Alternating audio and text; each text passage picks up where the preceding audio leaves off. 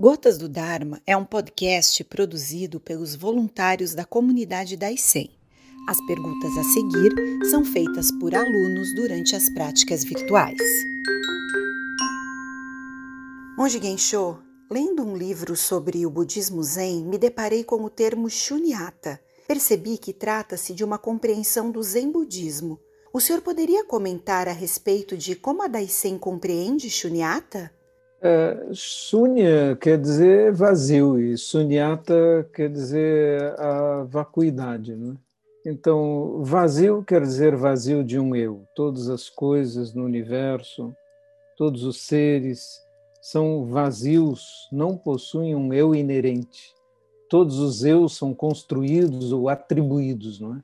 Nós atribuímos uma cadeira, olhando para a cadeira e dizendo é uma cadeira, serve para sentar, etc.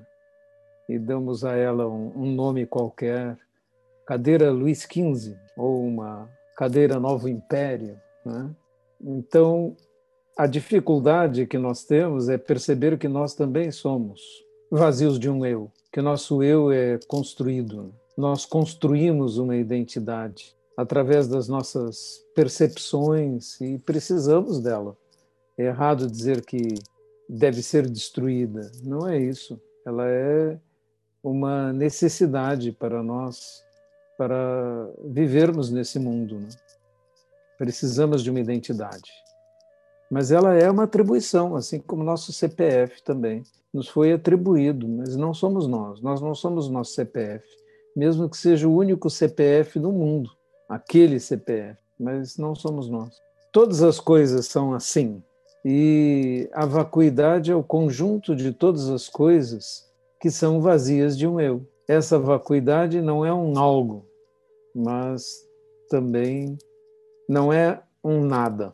Porque, como o Sutra do Coração tenta esclarecer, o vazio, Shunya, é, são as próprias formas. E as formas são o próprio vazio. Então, nós somos a vacuidade. A vacuidade somos nós.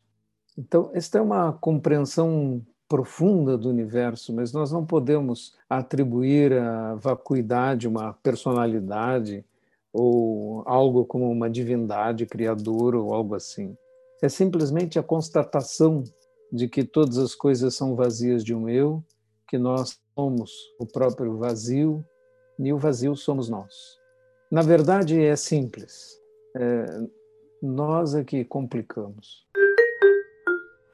Sensei, se as lembranças que temos dessa vida estão relacionadas com as nossas emoções mais fortes, as marcas que são carregadas de uma manifestação para outra são também emoções e sentimentos? Não são mais emoções e sentimentos. As marcas são impulsos que nos levam em determinada direção e foram marcadas por emoções e sentimentos.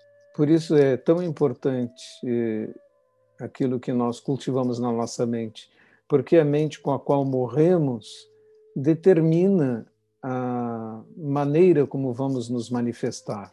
Ela carrega os impulsos que se manifestarão como marcas kármicas numa próxima existência. Então, veremos pessoas dizendo: eu gosto disso, não gosto daquilo, me sinto inclinado a isso, me sinto inclinado àquilo outro. Essas são as marcas kármicas que nos levam numa direção ou outra. Se prestarmos bem atenção, poderemos identificar nossas marcas. Gensho Sensei, na percepção do senhor, quais seriam os malefícios espirituais na ingestão de carne?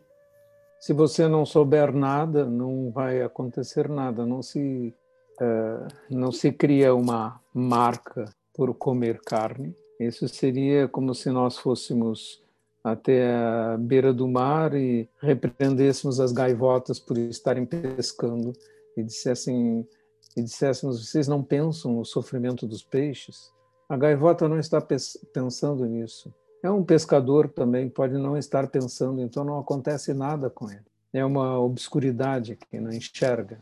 Mas no momento em que nós enxergamos o sofrimento no outro, tudo começa a ser mais complicado. Porque se você vê que o outro está sofrendo, e que quando você vai comer, você come o produto daquela, daquele sofrimento, daquele medo, da dor. Se você sabe isso, então você espiritualmente começou a ter um problema.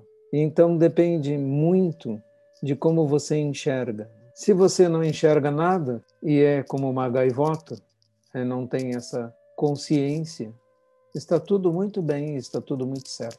Mas no dia que você olhar para o seu prato e o vir cheio de dor, medo e sofrimento, aí então criou-se uma consciência e esta consciência vai levar você a considerar se você quer ser participante desse processo, se você quer financiar os matadouros, se você sabe da dor. Então, quando nós fazemos as refeições, há um verso das cinco contemplações, e nesse verso das cinco contemplações, o primeiro é: recebamos esse alimento conscientes dos inumeráveis esforços necessários para que chegue até nós.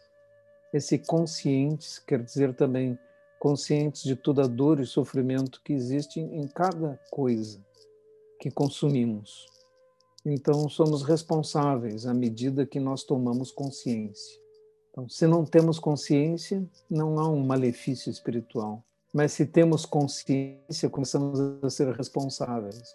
E nesse momento, você vai sentir o impulso de resolver essa questão de alguma forma. É por isso Buda recomendou aos monges que não deixassem que ninguém matasse um animal para alimentá-los, mas ao mesmo tempo disse que se eles estivessem mendigando e alguém colocasse carne no seu prato, eles deveriam comê-la sem nada dizer, porque não iam mudar a situação e, ao mesmo tempo, estariam ofendendo o doador. Nós não devemos ir lá bater nas costas de um pescador e dizer: Você não vê que esse peixe que você puxou com a rede agora está debatendo, sofrendo e morrendo asfixiado?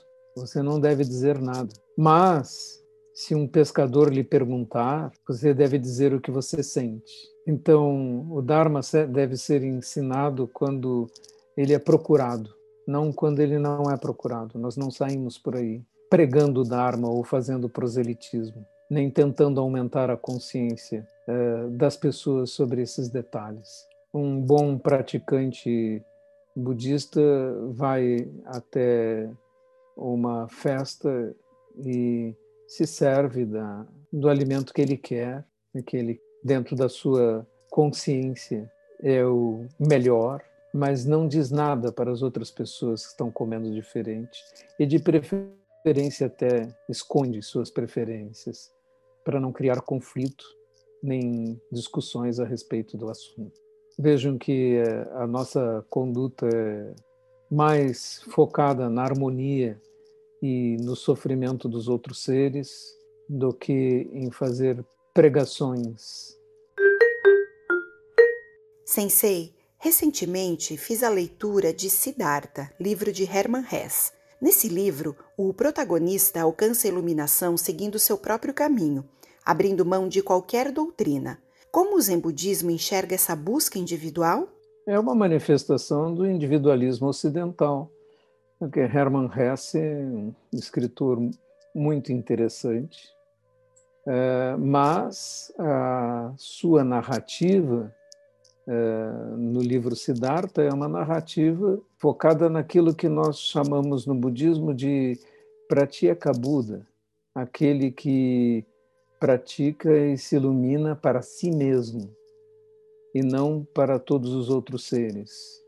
Para o Zen, o sentido de você buscar a sabedoria é para salvar a todos os seres. Por isso, o verso que eu recitei no final do Zazen e que recitamos no final do dia nos monastérios começa com os seres são inumeráveis, eu faço o voto de libertá-los todos.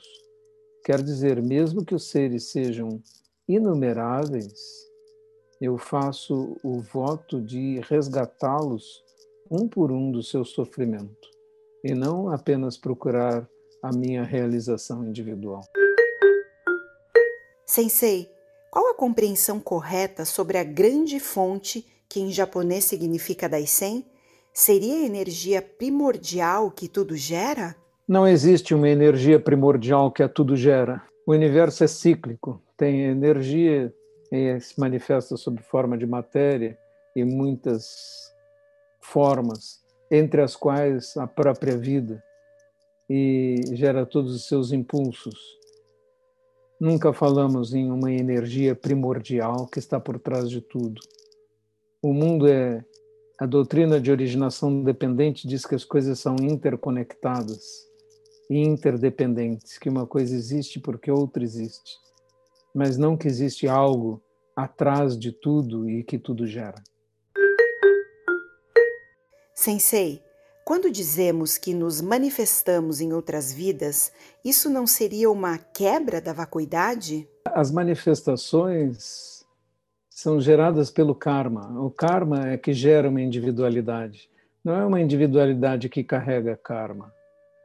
É essa a diferença. Então, não há uma quebra da, do fato de que existe vacuidade pelo fato de haverem manifestações que dizem a si mesmos: eu tenho um eu. Não é isto. É, o karma gera identidades, não identidades carregam karma.